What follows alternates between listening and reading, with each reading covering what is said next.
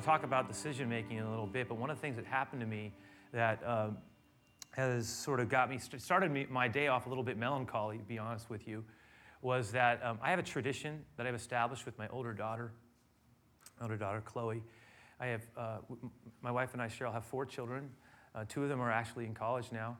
Uh, Caleb and Chloe, and Chloe just finished her freshman freshman year in college, and we've got two others, Jacob and Aubrey.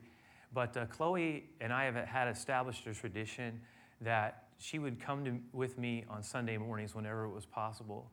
And so she would get up real early because we have to get here real early. We, the team meets together. We have prayer time, and everybody starts coordinating for the services. And she would get up, you know, six, six thirty, and and even when she went off to school, she'd come, she tried to come back as much as possible for the weekends. She kept that tradition going.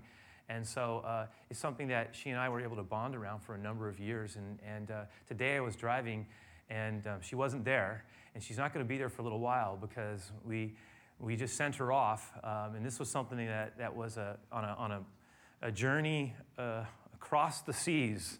And uh, it was something that had been brewing for a little while. It was just about six to seven months ago that she came up to me and um, she said, You know, Dad, I've been thinking about it and praying about it. I've got a decision to make, and I want you, I want you to, to pray about it too, and we can talk about it. But I've, I've been given this opportunity through Samaritan's Purse to um, work for them in, in um, and I said, well, for how long? And she said, well, like three months, you know? I said, oh, well, okay. I said, where? She says, well, you know, uh, Kosovo. I said, that's, that's a long way, hon. I, I, I, don't know, I don't know how I feel about that, you know?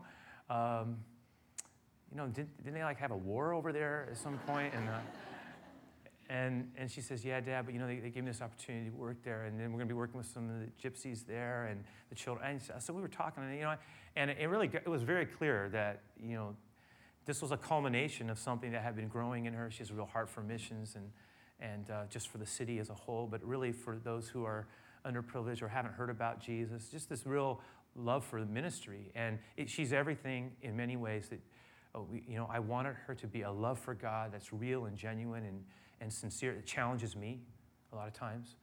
And yet, that moment where we had to decide, you know, and for me personally, it was, and I'm just being honest with you here about my own feelings. It was actually, it's one thing to believe that, you know, yeah, trust God, but then I had to, you know, I had to let her, I don't want to, I don't really want to let her go, you know? And it's like, uh, we prayed over her, and I uh, prayed over her uh, yesterday um, before she was supposed to go and fly out. And uh, just really laid hand, I laid hands on her. And I said, you know, this is the, I love this girl.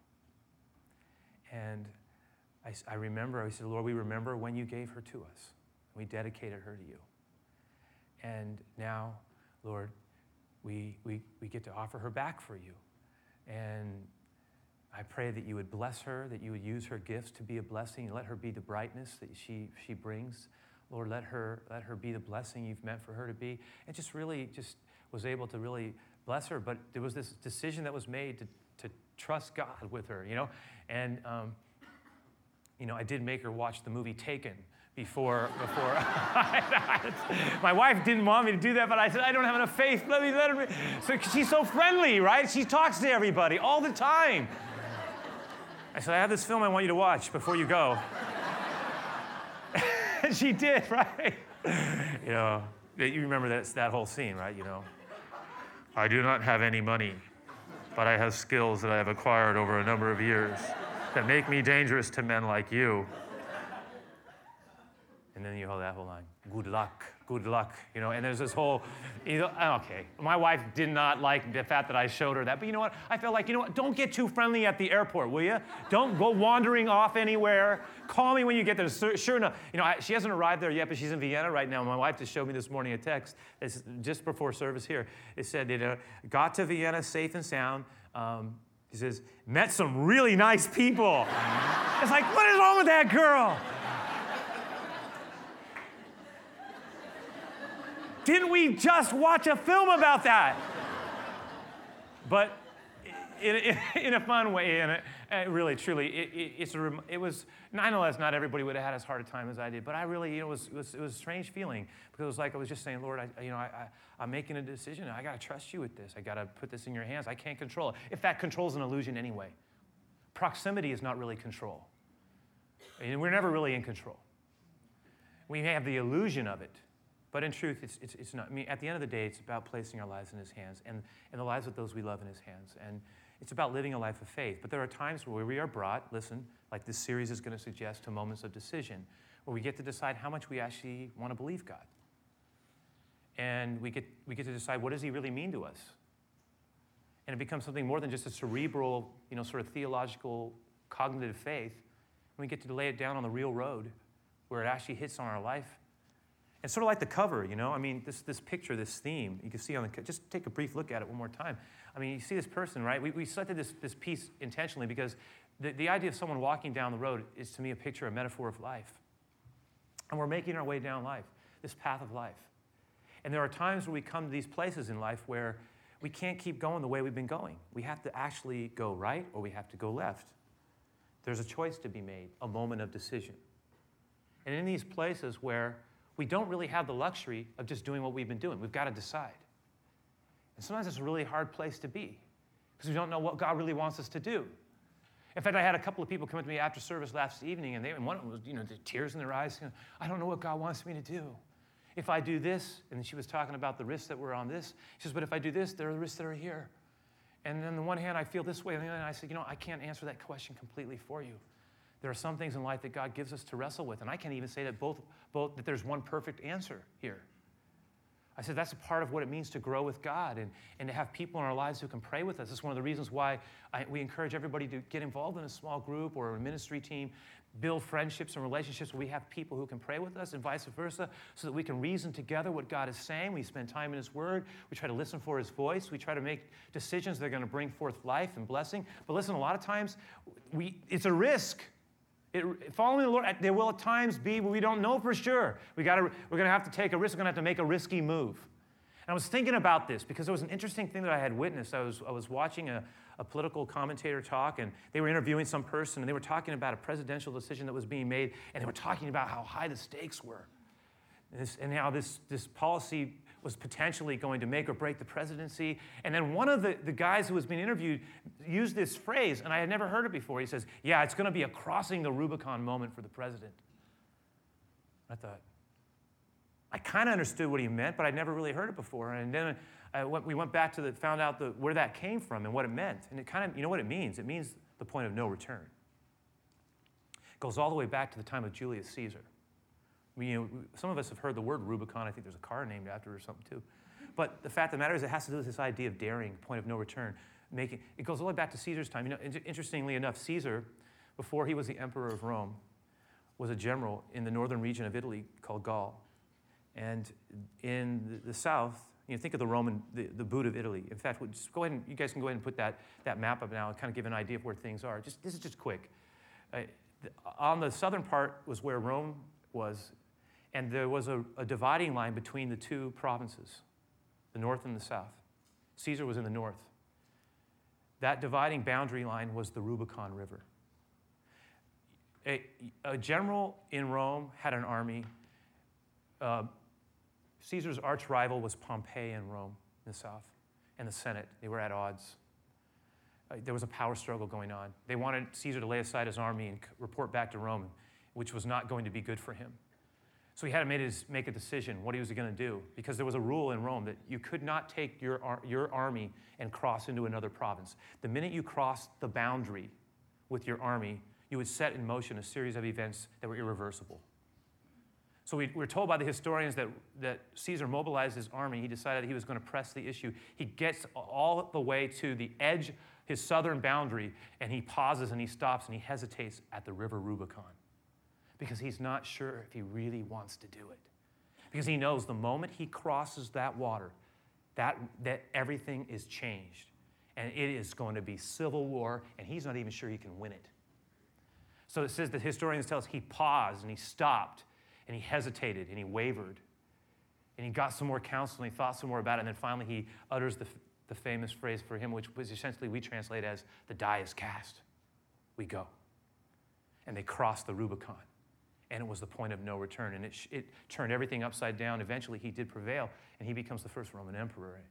And, and history can decide if that's good or bad, but the fact of the matter was that moment of decision that Rubicon moment. I thought about how there are moments in life, and since that time, by the way, in the vernacular, that phrase is used as this in, in, in a way that talks, is talking about a decision that we make that has such huge implications that once we make it, there's no going back. It's done. The die is cast. We cross the line. We go. See, and this whole idea here got me thinking about another decision that was made by Jesus. And I was thinking, what was his Rubicon moment? I was thinking about the Garden of Gethsemane. But then I thought back to a moment that is often missed in the Bible in Luke 9, verse 51. And this is what I want us to look at.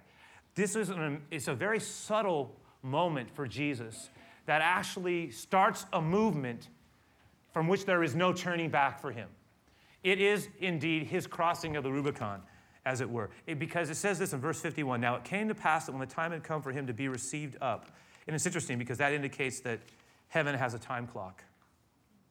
When the time had come for him to be received up, that is to go back to his father, that it meant that he was going, basically saying is now I go to Jerusalem, through the cross, to the grave, to my father. This idea of now is the time, the hour that I was born for, the purpose for which I have come, to be the life giver, to give my life away so this world may live. This idea of Jesus as the Lamb of God that we sang about. He was keenly aware of his time. And he made, he said, the journey begins. And in 951, this verse here marks the moment where Jesus says, oh, Now I go. Steadfastly, it says here, he says, Look, he, it says, He steadfastly set his face, which is the Bible's way of saying he, he set himself in the direction to go. His intention, his resolute decision was to go to Jerusalem, knowing what awaited him, because this was the hour. This was the hour of the cross. And he moves into it and he makes his decision and he starts his journey. Now, what's interesting is we're given a bit of an aside that also caught me. As he makes his decision to go to Jerusalem, steadfastly setting his face, we're told that he has to pass through Samaria. Now, he's in the north, he's coming down through Samaria. Now, listen, um, many of us, but not all of us, uh, understand that in Jesus' day there was tremendous tension ethnically, socially, um, religiously between the Jews and the Samaritans the two groups did not interact. There's, there was a lot of, just like today in the Middle East, there's a lot of tension. Uh, the, the, Samaritans and the Jews, and if you read the, when you read the Gospels, you can't miss, it's just impossible to miss. This is a sub theme going on.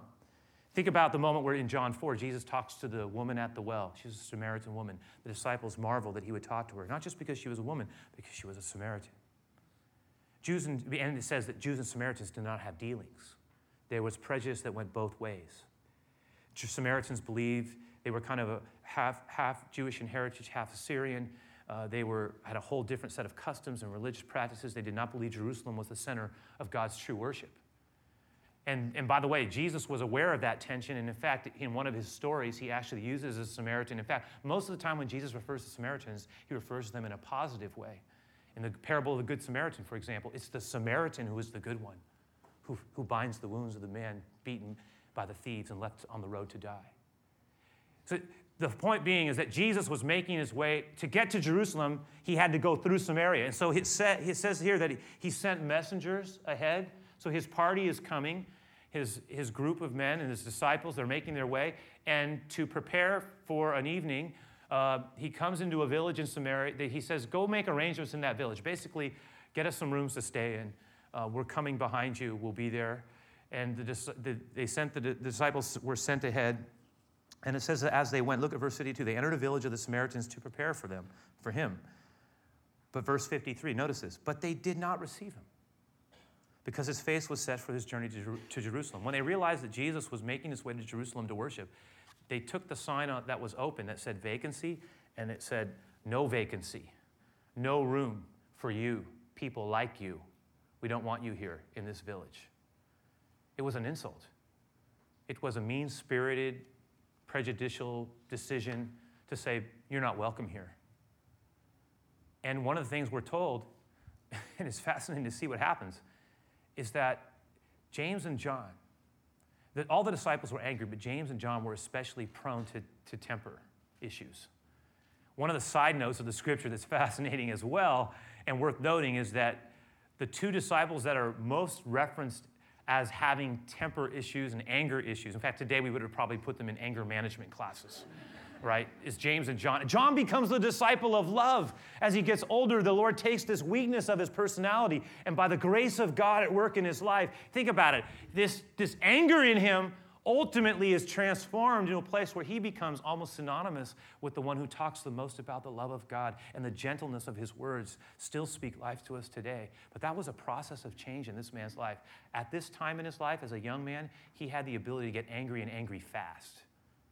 And when the disciples, James and John in particular, hear about the fact that they have been treated so poorly, do they know who you are? Or what an insult is. This is un- un- unacceptable. And they get so mad that you, it's right there for us to read. It says, when his disciples, James and John, saw this, they said, Lord, and they, were, they had seen Jesus' power, they had seen him do miracles. They remembered the, testament, the, the testimonies of the prophets of, of, the Older Testament who at times had called down fire on God's enemy. And, and, and they said, Lord, do you want us to call down fire from heaven and consume them? And it was like, can you believe it? I mean, they're saying, let's incinerate the village. We'll pay them back. And I mean, it was a disproportionate reaction. We all agree on that. But nonetheless, I mean, it was such an angry, angry response, and, and, and Jesus gets mad too. But he gets mad at them. And the word here is emphatic.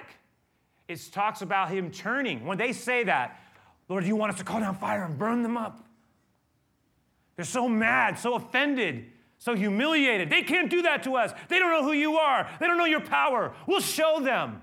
All the other, the feelings of rejection merging with their own, own issues and the anger coming through them. And, and they want to, they want to, they want to murder him. They want to kill him. And Jesus says, when he hears that, he turns to them. It says here, and it wasn't like, oh, James and John, please calm yourself. that was not what we're told here. It was like, please be men of peace. It was, it was, he got mad. He turns to them and he rebukes them and he says, You do not know what spirit you are of. What is wrong with you? You walk with me all this time, and this is what comes out of you. Where, what is this in you? I did not put it there. What manner of spirit is this on you? That's what he says. What is going on? And look, he says, I did not come. Think about it. He says, I did not come.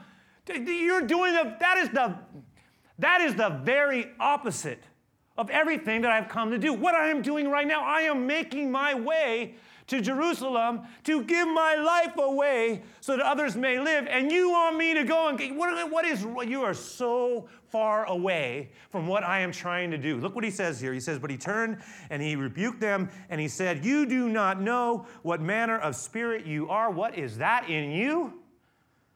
For the Son of Man did not come to destroy men's lives, but to save them.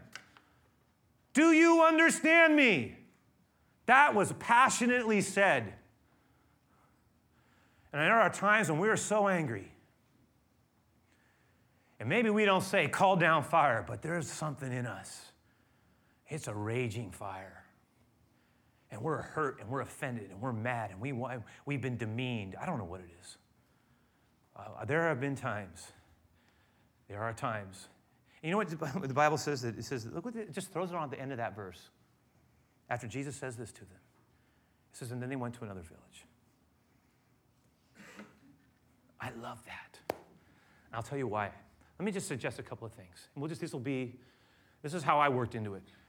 Firstly, things to decide. Number one, decide, let's decide not to be offended, not to take offense.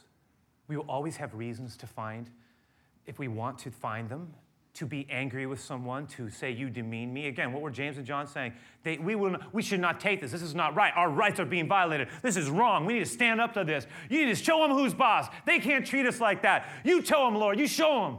And think about this this anger coming out. Sometimes that anger because we're hurt, we're offended, we're overlooked, we're betrayed, we feel like we haven't been treated properly. Whatever it is, that anger that wants to dominate us. I mean, it's right there. That spirit, you, that is not, Jesus says, that is not, whatever that is, that's not me. That's not me. So don't, be, don't even act like you're doing this for me, because that's not me. Don't do that. You know, it's a reminder for all of us to not be a people who take offense with one another. We are to seek to be, seek to be. I'm not saying there's not a time, talk hard truth. I'm not saying there's a time we have to stand up to things. I'm not saying there's a time, I get that. We, we talk a lot about that, how sometimes the, the most loving thing we can do is to actually have a hard conversation. And how the most cowardice thing or unloving thing we can do is to pretend there's not a problem when there is, a, when there is one. But in this particular case, I think a lot of us can relate to this. We're just upset, we're angry, we're offended. You, you know, and in these places, we have to really guard our spirit, lest it becomes stuck in us. And Jesus says, That's not who, that is not who I am. Don't you hold on to that stuff. It's a, it's a word. He rebuked them. No. No. You know, in Proverbs 19:11, it says this. Look at this verse. It says, it is, is the discretion of a man, notice, who it, it, makes him slow to anger. This idea of, of not just being a, a, a reactive, uh, you know, just anger jumps out of us. And you know what? And I get it because there are times where something happens. And you know what? A lot of times it happens when we feel really demeaned, or someone speaks to us with contempt, or someone swears at us. You know, someone swears at you and, really demeans you, or demeans us, or they, they cut in front of us, right? And and then we look at them, and then they flip us off. You're the one, right? You're the one who did it. And this anger comes over us because why? What is that going on? What is it going on? What is it that gets people to? Why? Where does it come from? It's like you don't, I don't get treated like that. You said that about me. And the Bible says that this is about, a lot of times it's our pride. And then some of us say, well, I don't react, but we hold grudges. we file it away. Oh, One more paper in the file for you. I'm not mad. I just can't stand you at all. And I've got a huge file filled with reasons why I don't have to. And the thing of it is, is that so some of us we react, we get angry, and then others of us we don't, we don't react, but we we carry this low-grade anger with us. And we laugh because part of us, but you know what? We're not to live like that. The Lord says, no, no, no, no, no, no, that's not me. Live light, live free. When that stuff shows up, let it be. Now, it doesn't mean there are times we got to deal with stuff. I get that. But for the most part, let's choose not to be a people who take offense. We will always have ample opportunities to take offense. If we want to be offended at somebody, we'll always have a reason. We can always find something to be mad at. It, it, conflict, there's enough conflict that comes our way, not even trying to find it. Why do we want to look for it and nurture it and confront it? It's like we gotta go. And that leads me to the second point here, right? Which is this. A lot of times God wants to just teach us how to make a decision to take a detour. Because we'll say, No, I want to deal with this. I want to get at this. This has to be dealt with. This is intolerable. We need to, we need to have our, our justice due here. We need to go talk to those Samaritans. We need to deal with that. And Jesus says, No, we're just gonna go to another village. Detour time. You can take a detour when you know where you're going. It's just another way to get there. We have to deal with this. You know what? Let it be. Let it be. Why? Life is filled with detour moments. People don't do what we think they're supposed to do. Things don't happen the way we were hoping they were going to happen. Situations arise that we didn't want to see arise. We're blocked, now we're stuck. What do we do? We're going to fight it out? We're going to get all mad? We're going to get bitter? Or are we going to say, detour time? You know what? It wasn't what I wanted. I wanted to stay here, but you don't want me here. And I'm not doing what you said about bringing down the fire from heaven. We're going to go to another village. That's what we're going to do. Because I don't want to fight. I know where I'm going. I see, listen to me. I hope I can convey this. There's something about knowing who we are and where we're going that gives us the freedom to not have to fight things out with everybody who injures us. When we know where we're going, he was on his way to Jerusalem. It's fine. We'll go over here. Yes. on cue. And so, so the idea for me is that there will be these moments where the life will fill, be filled with detour moments. What do we do? Can we enter into those detours with grace? Can we deal with these things that we didn't want to have happen, the decisions that we weren't looking for, what we it's kind of ruined what my plans were? But can we can we do it and not let anger define us? See that can we walk in the Spirit of Jesus? And the last thing I'll say about this is, is, is something that really brings us all the way back full circle. And it has to do with the fact that there will be times where we need to just have courageous moments where we face our fears, even though what we are about to begin is a difficult journey. And I look at Jesus and I am so amazed by him and the way he models for us what it means to be heading somewhere, but just not getting bogged down in the petty offenses along the way. It's like, I'm not going to go there. Forget it. You want me to get it? It's like, I'm not getting off track on this stuff. How many times we get off track? And we, sometimes, you know, journey is life. It, it has difficult times. Yes, it does. It doesn't always go the way we wanted it to go. In fact, some of us right now, God is challenging us truly to, to make a, to begin. Look at that. Think about what is begin? Begin. Sometimes beginning is the hardest part.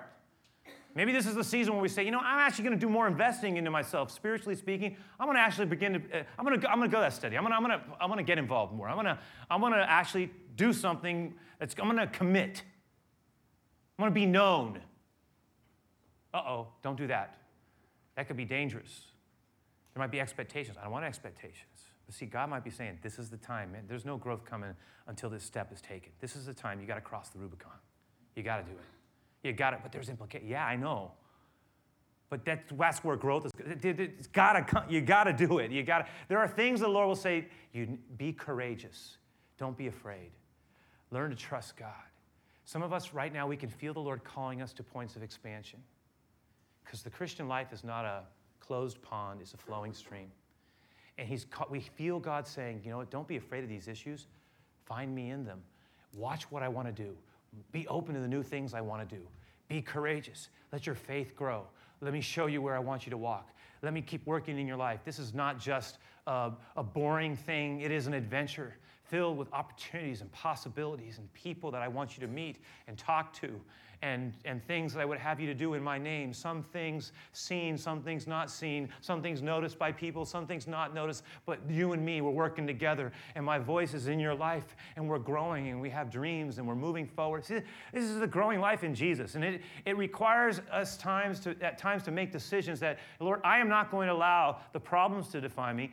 I'm going to trust you and get on board with the adventure of faith and begin to say, Lord, what do you want to do in the season of my life? How can I honor you? What are the paths that you have for me? Give me courage to walk in them. Don't let me be shaken and moved by things I can't control, but trust you and grow and watch what you can do and not get bogged down with petty offenses and conflicts and angry spirits and frustration. To forget that stuff. Let's just go to another village. Let's move on. Because we know who we, are, who we are loved by, and we know ultimately where we're going.